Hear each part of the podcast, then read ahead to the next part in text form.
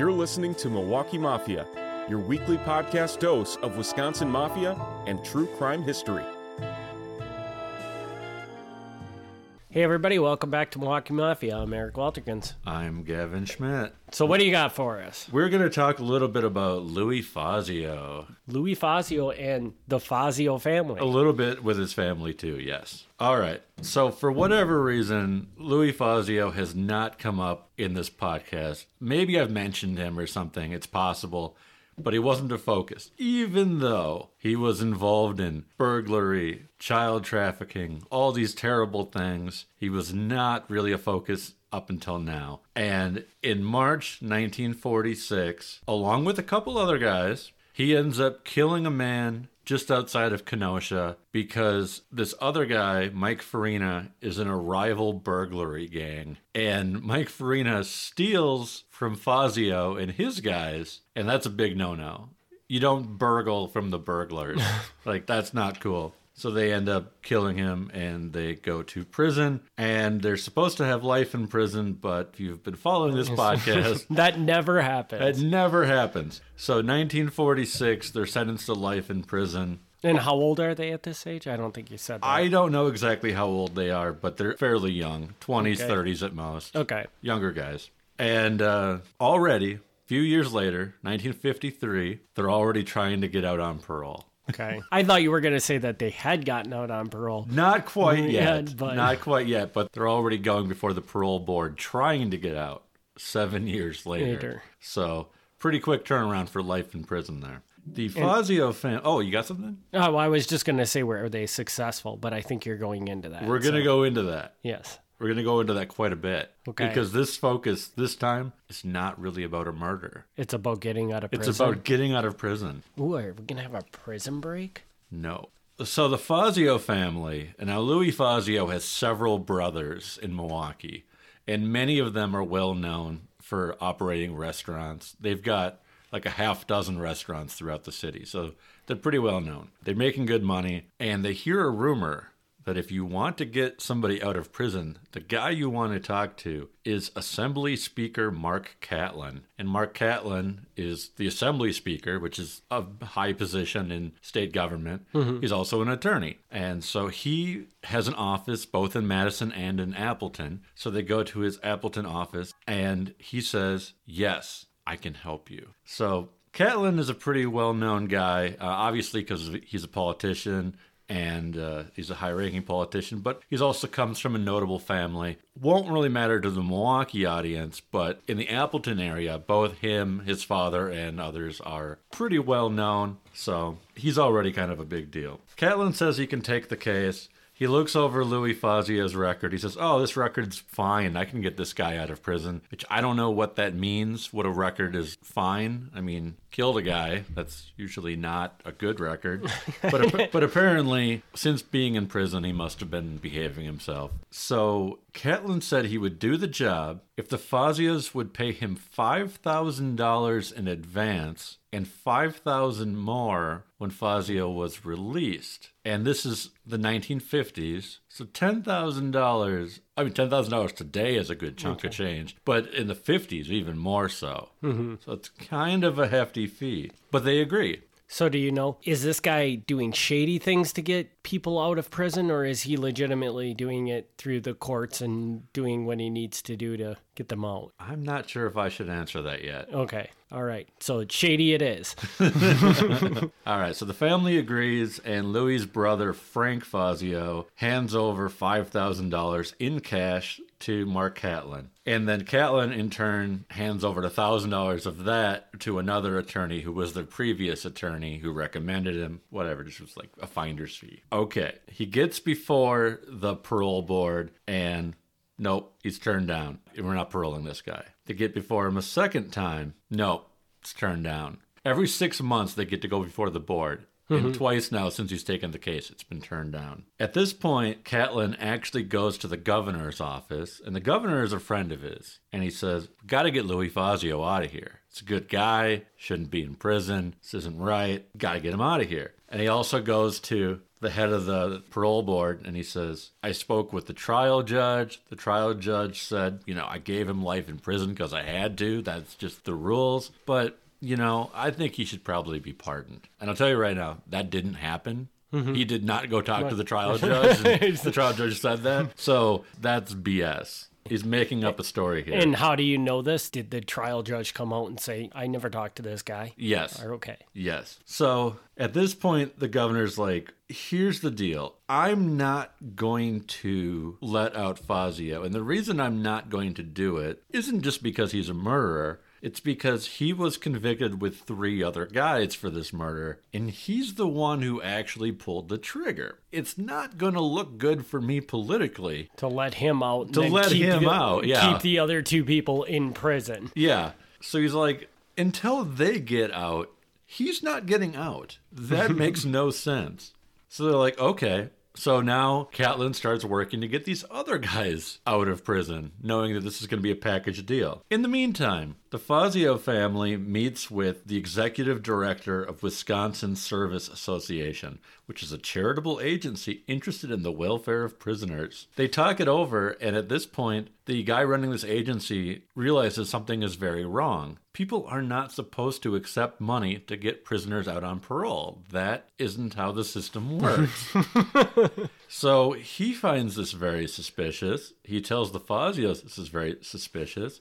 And then he tells the governor about this. And he's like, You're not supposed to do that. In fact, the way that it's set up, I don't know about every state, but at least in Wisconsin, you're not supposed to pay anybody to help you get on parole at all, whether it's shady or not. Mm-hmm. You can pay an attorney to help you get an appeal on your case. You know, like if you say, Oh, I was wrongfully convicted. That's one thing. But to actually go in front of the parole board, you're not supposed to have an attorney for that because it's not based on what you did or didn't do or legal technicalities. It's just based on, you know, have you been good in prison? Have you served your time well enough? Are you going to adjust back in society? So if you're paying somebody, especially a significant amount of money, but paying them at all, there's something wrong there because there really isn't anything an attorney can do to speed that process up. So was it illegal for this lawyer to It was take not a- illegal. It was not technically legal, but that it's just that's not how the system was supposed to work. Mm-hmm. Okay. It's a rule, but it's not a law. And is that still true today? I don't know. Okay. But at the time, it was a rule. And the governor, I don't know if we'll get to that, but the governor actually comes out later and he says, if I know that somebody is being paid to represent someone, I'm going to automatically deny that parole. Mm-hmm. Because that's I don't want that kind of thing going through the system. Does parole run always run through the governor? Like is He has to sign off on it. Okay. Yeah, yeah. Okay. I mean, the parole board sends in their recommendation, you know, yes or no, but the governor has the final, you know, sign the paperwork kind of deal. Around the same time, we start finding some other cases of this going on. There's a man who's originally from Chicago, but him and another man came up to Kenosha, broke into a university professor's house while he was home, terrorized him, tied him up, stole a bunch of stuff, and ended up getting caught and going to prison for it. Well, he also catches wind that Mark Catlin is the guy you want to talk to. So, through his girlfriend, later his wife, they get married while he's in prison. They contact him, and Catlin's like, Yeah, I'll take the case, but on a couple conditions. One, you have to pay me in cash. And two, I can't give you any receipts of these payments because I don't want my name on this anywhere. So that raised some flags for her, but but she's like, you can get him out, you can get him out, and that's fine. So they meet. She does pay him, and in fact, she couldn't even get all the money in cash. So what she did was she went to the bank, opened a fake checking account under a fake name, and then wrote a check post dated the check and gave it to that so it wouldn't trace back because it's a fake name. Mm-hmm. So he's now getting a check from a non existent person. and he knows that, but he takes the money anyway. Now that has to be illegal at this point in time, I would assume. If not illegal, it's highly questionable. She didn't do it to scam the system. Right. The money was paid. Right. But I don't even know how you could open a bank account under a fake name. Apparently, they were pretty loose about that. Yeah, I mean, I'm sure back then you probably just could literally walk in and just say your name and they would open an account. I guess. But I, I would think that if you were knowingly taking money from somebody that had written a check out to you in a fake name, Mm-hmm. uh, I got to imagine that would have been illegal to do.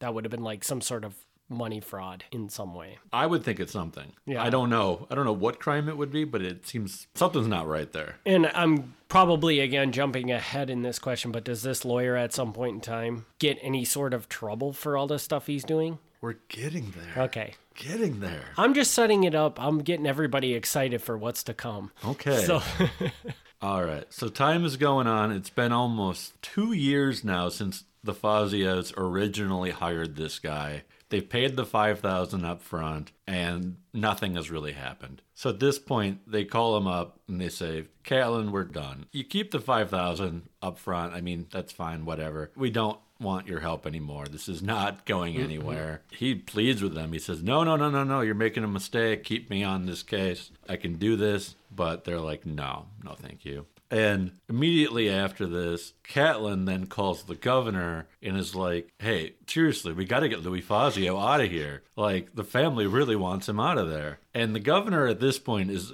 catching on that something isn't right. He was never in on this whole thing. Like, he didn't know about the payments and everything. But he starts to really get the fact that something isn't right with how hard this guy is pushing to get mm-hmm. one particular inmate out. And at that point, the governor starts asking questions, figures out what's going on, and hands over a report to the State Board of Bar Commissioners. The State Board of Bar Commissioners, because I'm sure you're going to ask, is the group of people that oversees lawyers in the state of Wisconsin. So, what he's done is not illegal, but what he's done goes against the ethics rules of being an attorney. So, they filed charges against Catlin in May 1956. when you say that they file charges against him, it's not technically like a law that he's violating. It's, Right. It's just something to basically get his law license taken away, correct? Right. He could lose his law license or he could have other penalties. He might have to pay a fee or something. But yeah, you can't actually like go to prison for being a shady lawyer. Mm-hmm. I mean, if you're a really shady lawyer, you can. But you have to start breaking laws instead of the, Right. just these ethic codes or whatever. Right. There's a very long list of things you cannot do because lawyers already, as I'm sure anybody listening to this knows, lawyers have a bad reputation. and they don't really want that any worse. The people that oversee who gets law licenses don't want bad lawyers in the group. Mm-hmm. So they do have some level of control over that. You're not supposed to be a shady lawyer. Well, anyway, so they file these charges and they actually come up with a whole list of people that he was taking fees from. He was taking money from some other killers, some other burglars, a serial rapist, uh, just a whole long list of, of people. And he was also charged with hinting that he could do a better job than other attorneys because he had political connections. Because, you know, you hire your average attorney, the attorney will do what they can. But if you hire somebody who is an important political person who might happen to be friends with the governor, Governor and can pick up a phone and call him whenever he wants Yeah. to try and make something happen. That's very helpful. So, hmm, were you telling these people that you could get them out because you were friends with the governor? That's a big no no. Can't do that. This attorney apparently specialized in parole. When he wasn't being a politician, which was his full time job, he apparently specialized in getting people out on parole, which, this is kind of beside the point, but not really a great thing to do, even though it's legal. it's still not recognized as something you should be doing. Not recognized as something you should be doing, but even furthermore, even if it was okay by the rules and it was totally legal, it seems like a really stupid thing to do politically. because once people find out, oh, this guy just gets everybody out of prison, they're going to be like, why would we vote for that guy? Right. I don't know who wants to campaign on being like, yeah, I'm the guy who gets murderers out of prison. Not a popular platform. Must have been very profitable for him. And based on this incident of $10,000, was it? Yeah. Yeah. I mean, that seems like that was the reason why I was doing it. It was extremely profitable. Yeah. So apparently, yeah, the money must have been really good because I cannot imagine that you would want to be identified. I mean,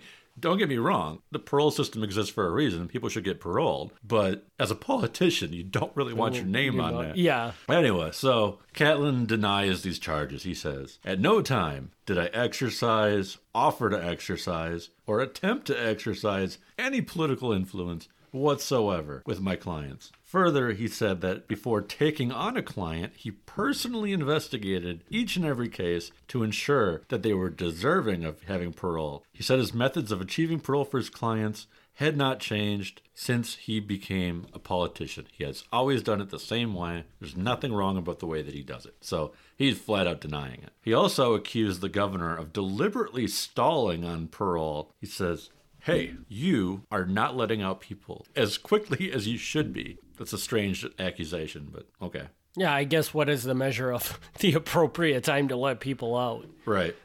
I would assume from the governor's standpoint, there he's probably 98% of the time just signing off on whatever the parole board says, right? More- You- more you often would- than not, You yeah. would think like Right. this is just paperwork to him. He's not he probably doesn't even really look at it.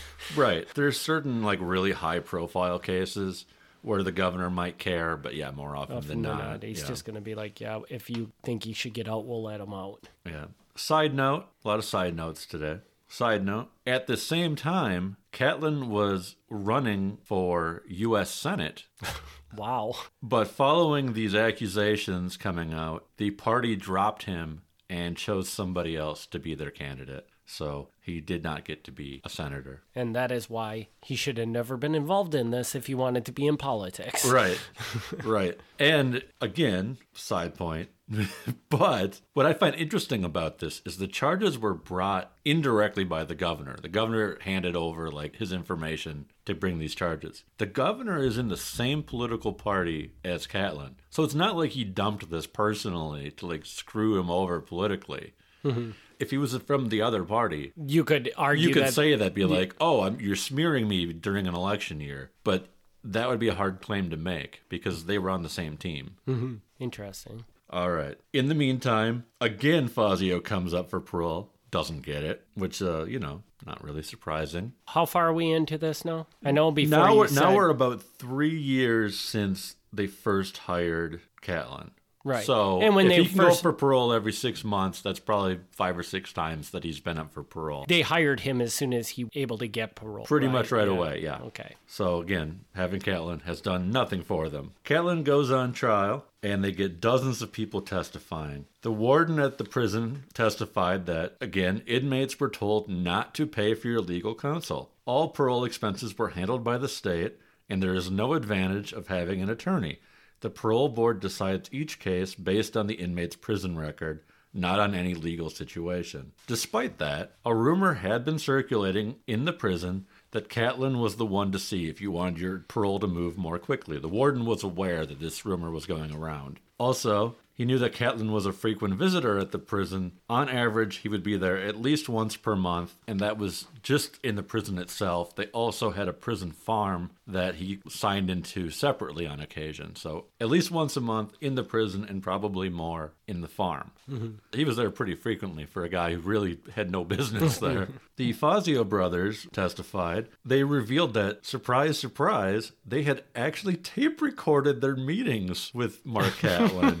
Oh, this is not going to end well, is it? no, they turned over the tapes for evidence. On the tapes, Catlin made vague references to taking the $5,000 that they paid and taking care of various people around Madison. He never directly actually said anything, mm-hmm. but he implied that the money was going to be used to pay other people. One client testified that he was told to lie and say that his attorney was somebody else and not Catlin because Catlin didn't want to be associated with his case. A family member of the Mandela brothers, these are two guys who were convicted with Fazio on the murder, they said that the fees that their family paid were paid at a baseball stadium, in a restaurant bathroom, and in other unusual places so that nobody would see them handing over the money. that again is questionable. If you don't want to be seen taking the money, probably not a case you should be taking. You talked a little bit before about how the parole board said, you know, don't get a lawyer because everything is based on your prison record and what you do. Yeah. Through all this stuff that you've read about this, does this guy ever say what he actually did? Because the way you're explaining it makes it sound to me like the only thing he could really do to help you get out on parole is to put the idea of letting you out into the right people's ears. Right. Which to me would be probably, like you said, not illegal, but highly unethical for you to hire somebody just to go to the governor and maybe to parole board members and say, hey, you really need to let this guy out, blah, blah, blah. No, you're spot on. There's nothing like you can't file any paperwork that's going to change anything. All that he seems to have ever done was, you know, he'd go visit the warden at the prison and he'd be like, hey, how's my guy doing? Has he been good? Yeah. And go and visit the governor. Hey, here's some guys who you should consider next time, you know. And he can't like blatantly say it because that would be that would be pushing it. But yeah, exactly like you're saying, just kind of putting the bug in their ear that it's like, hey, these are some guys maybe it's time for them to go. So yeah, I, not really even the legal thing. Like there's no no paperwork in that. It's just interesting to me because I feel like in the during this trial they would look at him and say, "Okay, you were accepting money to help these people get out of prison. What were you doing to help them get out of prison?" Mm-hmm. Because the only things he could possibly have been doing are highly highly unethical. Right. I would think. Right. You know, unless they came up with something that he was doing during the court case, like, well, I would do this, this, and this that were within reason of having somebody do, I guess. But they it never really talks about that from what you researched on this, or Not really. Whatever he was doing other than just kind of, you know, talking to people and trying to persuade them, I don't know. I hope this guy gets in some pretty deep doo doo by the end of this for this. Called to testify was the governor. The governor actually went and he explained that accepting money from inmates was highly improper. And when he found out that's what Catlin was doing, he told Catlin so. He said that's not okay. He also had found out that Catlin was representing people but telling them not to use his name. He said that he had been insistent that Louis Fazio should be pardoned. He knew that he had lied about the trial judge saying that he should get out. So Kohler at this point had been figuring a lot of stuff out, Governor Kohler, who, side note, is from the same family that the Kohler Company and the Yes. city of Kohler is named after. All right. Now, on top of all of this, another reason that he didn't pardon or parole Louis Fazio, in June of 55, so in the middle of him being persuaded to do it, somebody planted some dynamite in a trash can outside of one of the Fazio family's restaurants. The dynamite went off, blew a hole in the restaurant, and their father ends up dying. okay. Not from the blast, but apparently it gave him a heart attack and he died of a heart attack. Okay. So the governor was like, even if I was going to parole him, I'm not going to do it while the family is back in the news because they've been the target of a bombing. like, that's not going to look good for me. Kohler testified Mark Catlin is a volatile and explosive sort of person. He was ranting and bombastic. So, yeah, they're apparently not friends anymore at this point. And he said that even though they're from the same party, he had to turn him in because it would be a stain on the whole parole and pardon system if he knew about what he was doing and didn't mm-hmm. turn him in because it could indirectly come back on the governor because he mm-hmm. doesn't want people to think that you could actually influence the governor's decision. That would not be good. Catlin took the stand in his own defense. He called the Fazio family unmitigated liars. He said he had collected a total of $16,000 from his parole clients, but he hadn't kept any record of it because he didn't make records and he hasn't kept any records since 1940. So that's over 15 years at this point. He says, I have a very good memory. I don't need records. Which that's a whole other thing. I don't know. He wasn't really able to defend himself other than to say that while his fees may seem excessive to some, his clients felt that they got their money's worth. As long as the clients were happy, the fees were fair. Okay, I guess. He said maybe they thought that I was using political influence and maybe they thought there was corruption involved, but you can see that I didn't actually use any political influence or corruption, so therefore I did nothing wrong. But what did he do then? I mean, if he wasn't doing using political corruption, please tell me what did this man do? I don't know.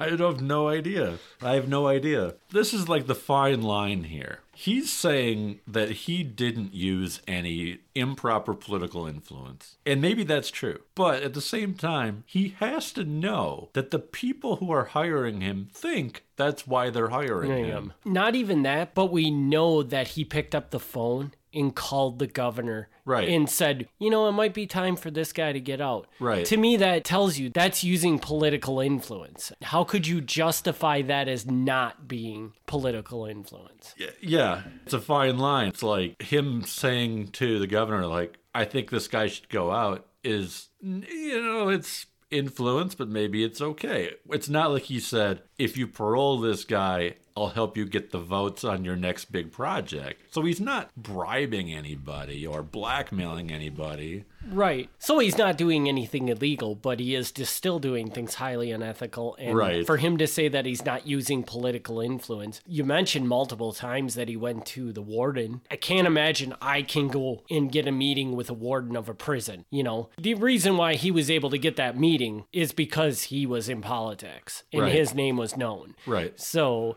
to me, right there, another example of political influence. Right.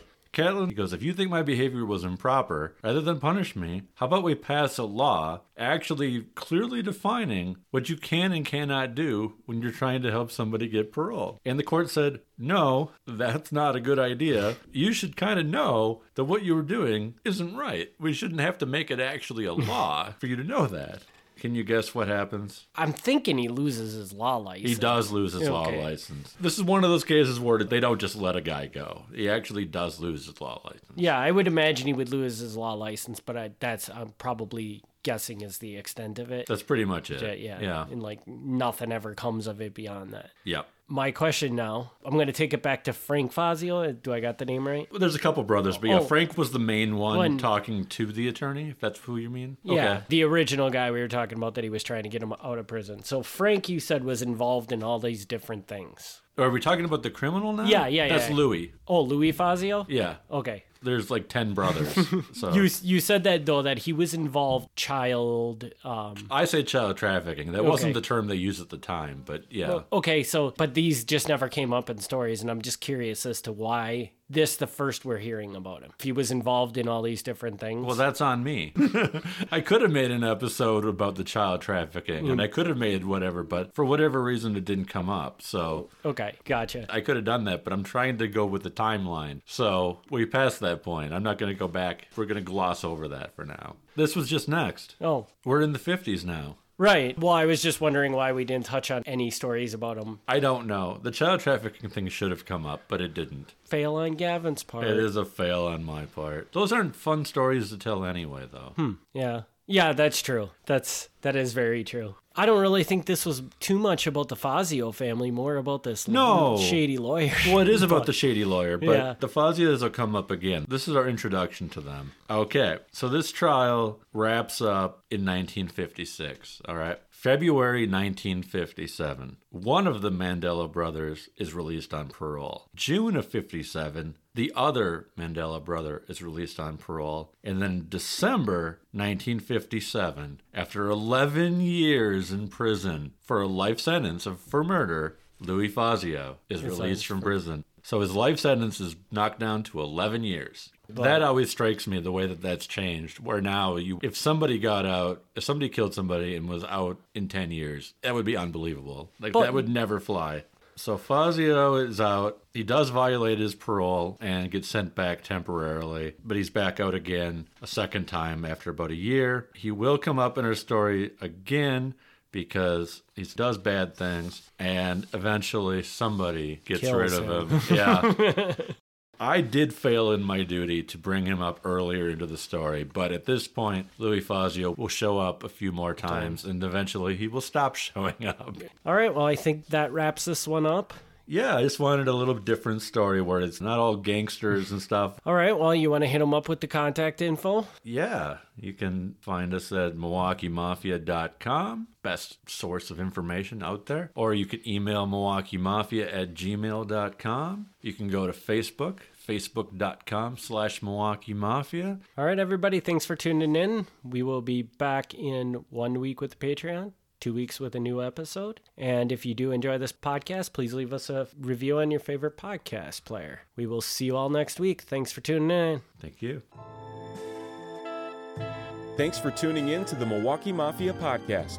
Join us next week for another look back at Wisconsin Mafia and true crime history.